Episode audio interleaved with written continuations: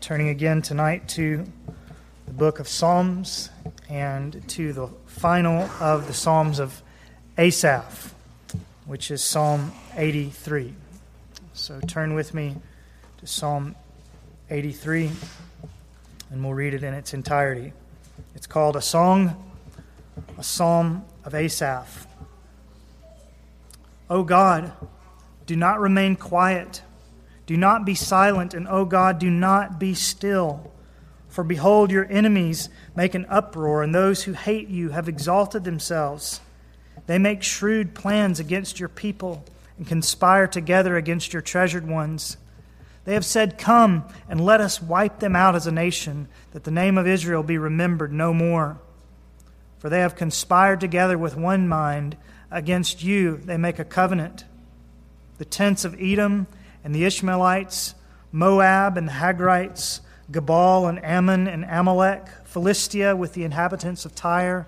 Assyria also has joined with them. They have become a help to the children of Lot. Deal with them as with Midian, as with Sisera and Jabin at the torrent of Kishon, who were destroyed at Endor, who became as dung for the ground. Make their nobles like Oreb and Zeeb and all their princes like Zebah and Zalmunna, who said, Let us possess for ourselves the pastures of God.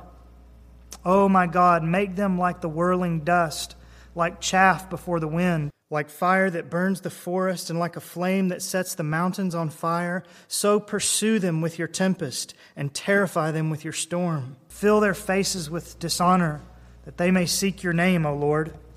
Let them be ashamed and dismayed forever, and let them be humiliated and perish, that they may know that you alone, whose name is the Lord, are the Most High over all the earth. Father, we pray that you would speak to us tonight, that we would know that you alone are the Most High over all the earth, no matter what you ordain, no matter what is happening in our lives or even to us, that you alone are the Lord and that you alone are most high over all the earth. Teach us this tonight. Make us confident of it tonight, we pray. In Jesus' name. Well, as you know, over the last several weeks, we've been giving our attention to the book of Psalms. And as we've done that, of course, our primary focus has been to consider and expound the meaning and application of various individual Psalms. We'll look at a psalm here and a psalm there and consider what it says and what it means. But along the way, um, we've also paused to make some observations about the psalms in general, to notice some things that can be said about the collection as a whole, to see the unique value of this entire portion, this entire genre of Scripture. And the book of Psalms, we have said, is unique and invaluable because, perhaps more than any other portion of Scripture, and more effectively than any other type of music or song. The Psalms seem to know and to give voice to the sorrows and the trials and the fears that we all experience, don't they? The psalmist seems so often to have stood exactly where we are standing and to have walked in our own shoes and to know exactly what we're feeling. And they seem so often to say exactly what we would like to say to our God.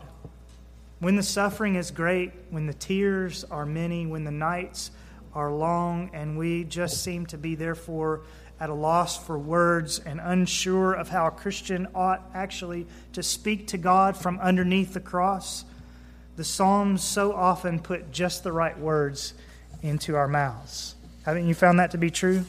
Haven't you found yourself, we've asked this already as we've looked at the Psalms, but haven't you found yourself sometimes reading through the Psalms and saying to yourself, that's exactly how I feel? That's exactly what I'd like to say to God. Maybe you hadn't quite been able to verbalize your thoughts or your feelings until that point. Or maybe you were worried that the thoughts and, and the words that were in your mind wouldn't be appropriate to include in your prayers, but you were reading through the Psalms and you said to yourself, if the psalmist can beg God to hurry up, Psalm 70, if the psalmist can ask God why and how long, Psalm 74, if the psalmist can be frank about his doubts in Psalm 77, perhaps God won't mind if I come to Him with the same sorts of pleas and questions and fears and doubts myself. And the Psalms, in that way, give you permission to come to God with your raw emotions and questions and so on. And tonight, as we read Psalm 83, perhaps we'll find ourselves saying, if the psalmist can pray for God's vengeance, if the psalmist can ask God to make his enemies like chaff before the wind, then perhaps there will be occasion for me to pray like the psalmist prays in this psalm.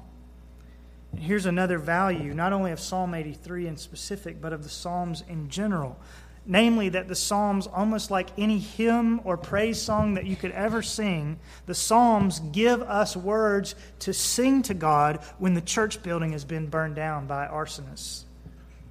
The Psalms give us words to sing to God when the pastor has been thrown in jail for preaching the gospel, or when the missionaries have been killed by extremists, or when sharing our faith is considered criminal activity. The psalmists give us words to sing, to say, to pray to the Lord even then. And Psalm 83 is one of the great examples of that. Well, someone says, Thank God we don't have to sing songs like that ourselves.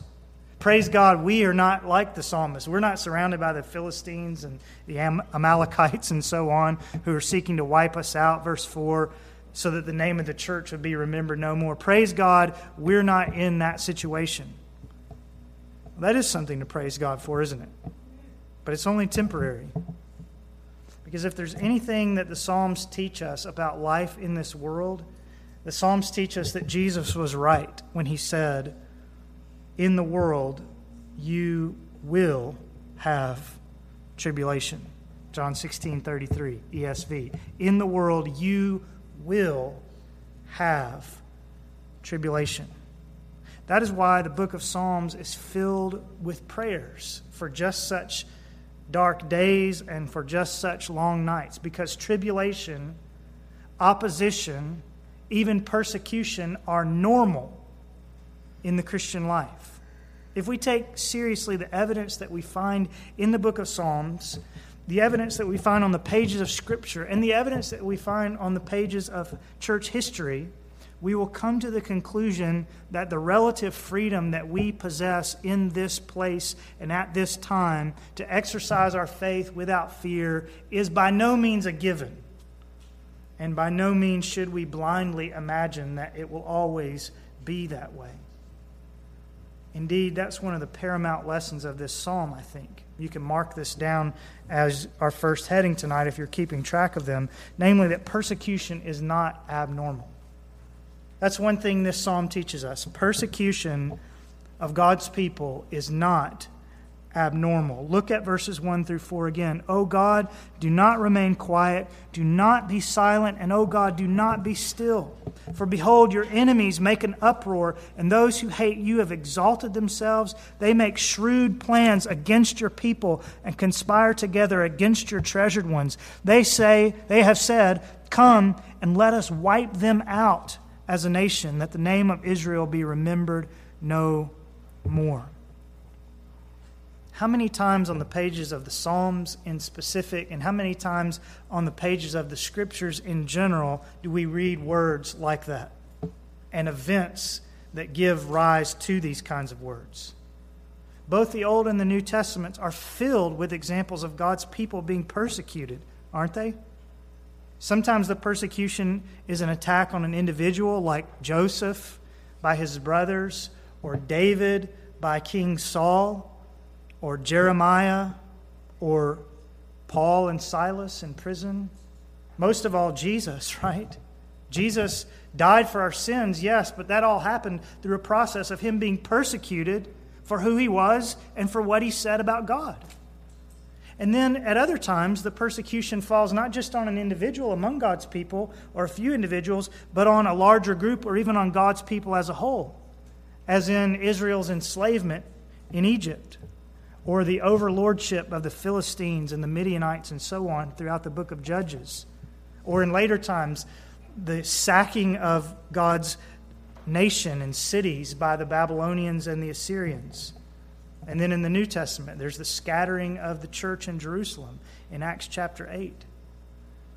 God's people in the scriptures, Old and New Testament, are constantly having people breathing down their necks, making life difficult, persecuting them, killing them sometimes because of their attachment to the Lord.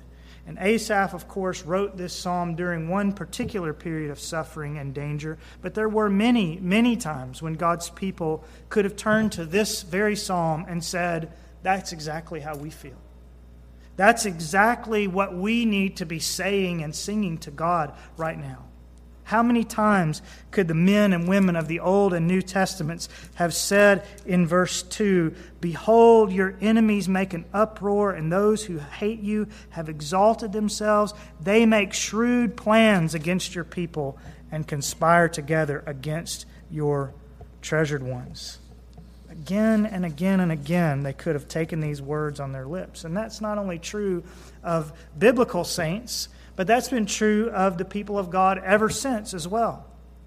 Always seeming to have trouble just around the corner and persecution always being on the horizon and sometimes being very real. I think of the arenas of the Roman Empire during the period of the early church where the Christians were on occasion thrown to the wild beasts as sport and entertainment for the masses. I think of pre Reformation England, where a group of parents were burned at the stake for teaching the Lord's Prayer to their children, not in Latin, but in English, so they could actually understand what God said. I remember the Scottish Covenanters of the 1600s who, in order to, to preach and hear the true gospel and not the mumbo jumbo that was preached in the churches, would go out and worship God in the open air, and who, because they would not kowtow to the king's religion, were hunted down like animals out in those fields as they worshiped and in their cottages and subjected to the cruelest tortures and executions simply for trying to worship Jesus according to this book. And then I think of people closer to our own day, pastors imprisoned in China, churches burned in Nigeria, Christians in various places who have to meet in secret for fear of what their families or their neighbors or the government might do to them. There are Christians all over the world tonight, our brothers and sisters, who could read Psalm 83, 1 through 3, and say, Lord, that is exactly how we feel. That is exactly what we want to say to you tonight, Lord. Do not remain quiet. Do not be silent. And, oh God, do not be still. For behold, your enemies make an uproar, and those who hate you have exalted themselves. They make shrewd plans against your people and conspire together against your treasured ones. That is a story of so much of history. Now, again, we may find ourselves breathing a sigh of relief and thanking God that that's not the story of our particular history, that we are not among those people who are suffering like that? Or are we actually among those people? Hebrews 13:3 urges us to remember the prisoners as though in prison with them. Remember the prisoners as though in prison with them. And I believe in this context, the author of Hebrews is referring to those who are in prison because of their faith and testimony of the Lord Jesus Christ. So listen to it again. He says, Remember the prisoners as though in prison with them. In other words, though we are not actually in prison, though we are not actually underneath the cross that some of our brothers and sisters are in the world tonight, we ought to pray for them and remember them as though we were a part of their group. Our affinity with our brothers and sisters in Christ all over the world ought to be so real, so palpable, that we would pray Psalm 83 kinds of prayers in the first person on their behalf as earnestly as if we were actually in the dungeon too. That we would be able to say, though we're sitting in an air conditioned auditorium, knowing that we're part of a larger group of God's people who are suffering O God, do not remain quiet, do not be silent, and O God, do not be still, for behold, your enemies make an uproar, and those who hate you have exalted themselves. They make shrewd plans against your people and conspire together against your treasured ones, that we would pray that as though we were with them in the dungeon tonight. And so, in a sense, we are living in Psalm 83 because so many of our family members are. Isn't that how it works? When someone in your family suffers, you suffer with them, don't you? And when someone in your family, the family of God, suffers, you suffer, you pray, you remember with them. So we ought to pick up a copy of the Voice of the Martyrs newsletter that some of you get in the mail and others of you can get from the resource rack in the hallway, and we ought to read it carefully. And we ought to remember the prisoners as though in prison with them. We ought to remember the widows who've lost their husbands to persecution as though we were widows with them. We ought to remember those who are meeting in secret as though we were meeting in secret with them. And we ought to pray Psalm 83 kinds of prayers as though we were suffering as well. Then I want you to notice something else about the persecution of Christians. Not only is persecution not abnormal, but we must also say in the second place that persecution is not against Christians only. Persecution is not against Christians only.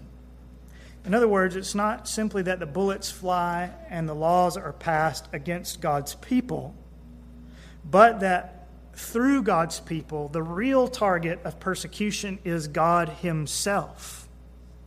And we hear echoes of that here in Psalm 83. When people persecute us, they're really persecuting our God. For instance, listen again to verse 2 For behold, your enemies make an uproar, and those who hate you have exalted themselves. Did you hear it?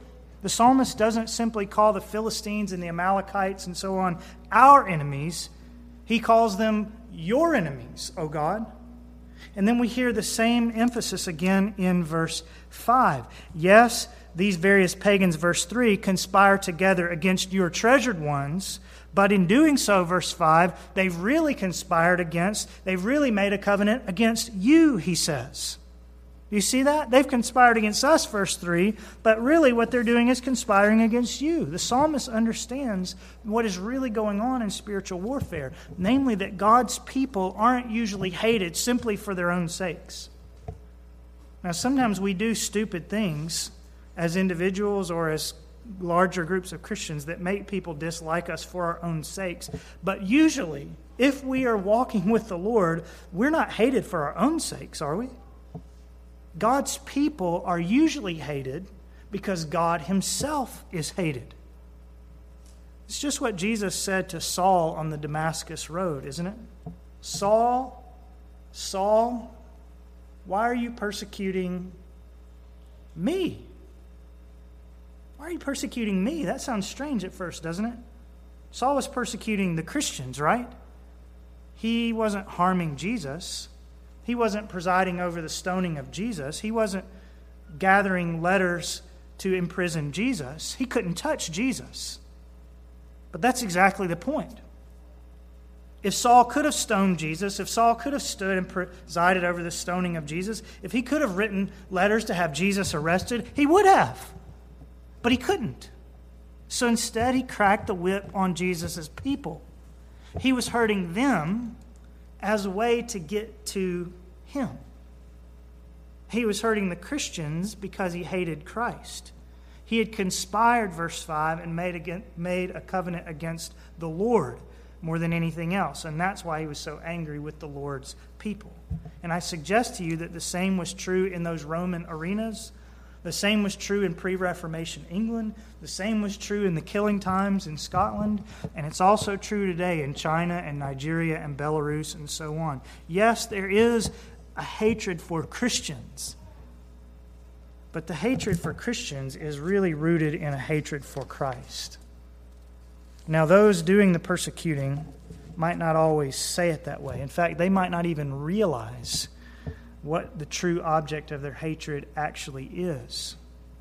They may, in fact, believe that by eradicating or punishing or marginalizing or making life difficult for the Christians, they're actually doing a service to their country or to their neighborhood or to their own religion or what have you. But deep down, whether they realize it or not, the reason they think that way is because they don't know God. And the reason they're so adamant in their feelings is because in their hearts, not only do they not know God, but they hate Him and His ways. We are, all of us, apart from Christ, enemies of God, aren't we? And so it's not surprising that people would hate God and hate his ways, even if they couldn't put their finger on why they're so upset, that that would be the reason, and they would take it out on his representatives in the world because they can't touch him. They may hate the lordship that Jesus claims over our lives. They may hate the liberty that he brings to those who are beaten down. They may hate the message of grace over against works. They may hate the fact that Jesus' subjects are more loyal to him than they are to Caesar. But whatever it is, at the end of the day, those who persecute Christians are actually persecuting and revealing their thoughts about Christ. They make shrewd plans against your people, verse 3, and conspire together against your treasured ones. For, verse 5, they have conspired together with one mind against you. They make a covenant. They've conspired against your treasured ones because they have made a covenant against you. Those who persecute Christians are revealing their true thoughts about Christ. And not only do a person's thoughts toward Christians reveal their th- true thoughts about Christ, but also their actions toward Christians are as good as though they had done them to Jesus himself. Their actions toward God's people are just as though they had done them to Jesus himself. Jesus said that in Matthew 25, didn't he? To the extent that you did it to one of these brothers of mine, even the least of them, you did it to me. To the extent that you did it to one of these brothers of mine, you did it to me. Or as we're told in Zechariah chapter 2, verse 8, he who touches you touches the apple of his eye. Or it could be translated the pupil of his eye. That's how much God loves his people and how closely his glory and his pleasure is connected to our well being. He who touches you touches the pupil of God's eye. Now, those, who those ought to be comforting words to those who are persecuted. Because the persecutors don't touch the pupil of God's eye without getting a response. God will arise. He will not sit silent. He will answer the prayer of verse 1. That's one reason why the psalmist can pray as he does in the remainder of this psalm that God's judgment would come because he knows that they've touched the pupil of God's eye. Now, it might seem difficult for us to pray like the psalmist did there in verse 13. Oh, my God, make them like the whirling dust, like a chaff before, like chaff before the wind, like fire that burns the forest, and like a flame that sets the mountains on fire. So pursue them with your tempest and terrify them with your storm. We might not normally think to pray that way. But when we realize that a jab at God's people is to poke God Himself in the eye, it seems a little less far fetched to call on the name of the Lord to take vengeance like this against those who persecute His godly ones. Because He's taking vengeance not only for our sakes, but for His own. And that brings us to our third main heading. We've said so far that persecution is not abnormal, that persecution is not against Christians only, but against Christ ultimately. And our third point comes in the form of a question namely, how do we pray for those who persecute us? What does this psalm teach us about how we pray for those who persecute us? And we must pray for them, right? Jesus taught us to do that in Matthew 5:44, didn't he? Love your enemies and pray for those who persecute you. But I think you'll agree with me that it doesn't sound like Jesus had in mind a Psalm 83 kind of prayer when he said that. Perhaps he had in mind the kind of prayer that he himself said from the cross Father, forgive them, for they do not know what they're doing. So, before we look again at the prayers of God's vengeance or for God's vengeance in Psalm 83, let's remember Psalm 83 is not the only way that we should pray for those who persecute us. There are other kinds of prayers, and yet Psalm 83 is here on the pages of Scripture, is it not? And I don't think that Jesus' teaching in Matthew 5 about loving our enemies and praying for them in that kind of way in any way nullifies the kind of prayer we find exampled here. After all, Matthew 5 is the same chapter in which Jesus said, Do not think that I came to abolish the law or the prophets. Jesus upholds the Old Testament. And so I think that while a Matthew 5:44 kind of prayer ought to be our default response to the persecution of God's people, there is still some place and some application for Psalm 83 kinds of prayers too. Because God does indeed take vengeance on his enemy, doesn't he? And when he does that, when God takes vengeance, it's a good thing. It's a right thing. It's a holy thing. It's a just thing. And so there must be a place for asking God to do what is good and right and holy and just. And Psalm 83 shows us how to do it. So let's just look at the way the psalmist prays and see what we can learn. First, I just want you to notice the psalmist's appeal to historical precedent in verses 9 through 11. Deal with them as with Midian, as with Sisera and Jabin at the torrent of Kishon, who were destroyed at Endor, who became as dung for the ground. Make their nobles like Oreb and Zeeb, and all their princes like Zebah and Zalmunna, who said, Let us possess for ourselves the pastures of God.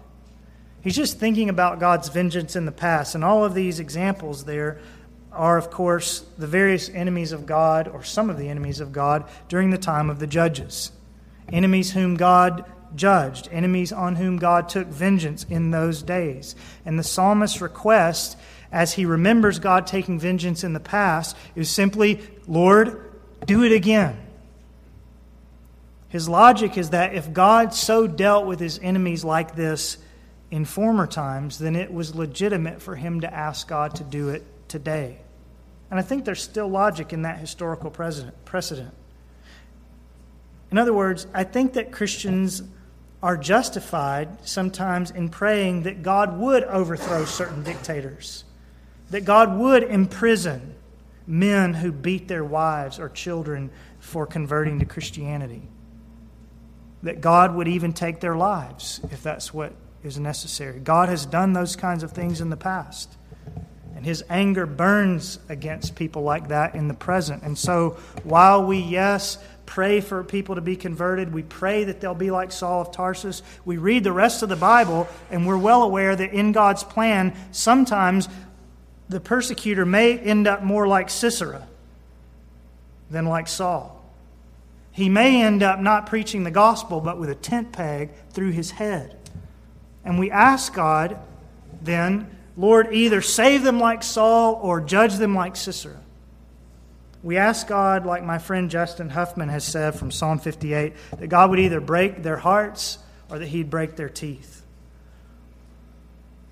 So, not only do we have an example of prayer for vengeance in this psalm, but we have plenty of historical precedent to teach us that such prayers and such answers are sometimes just what is in order for those who touch the pupil of God's eye.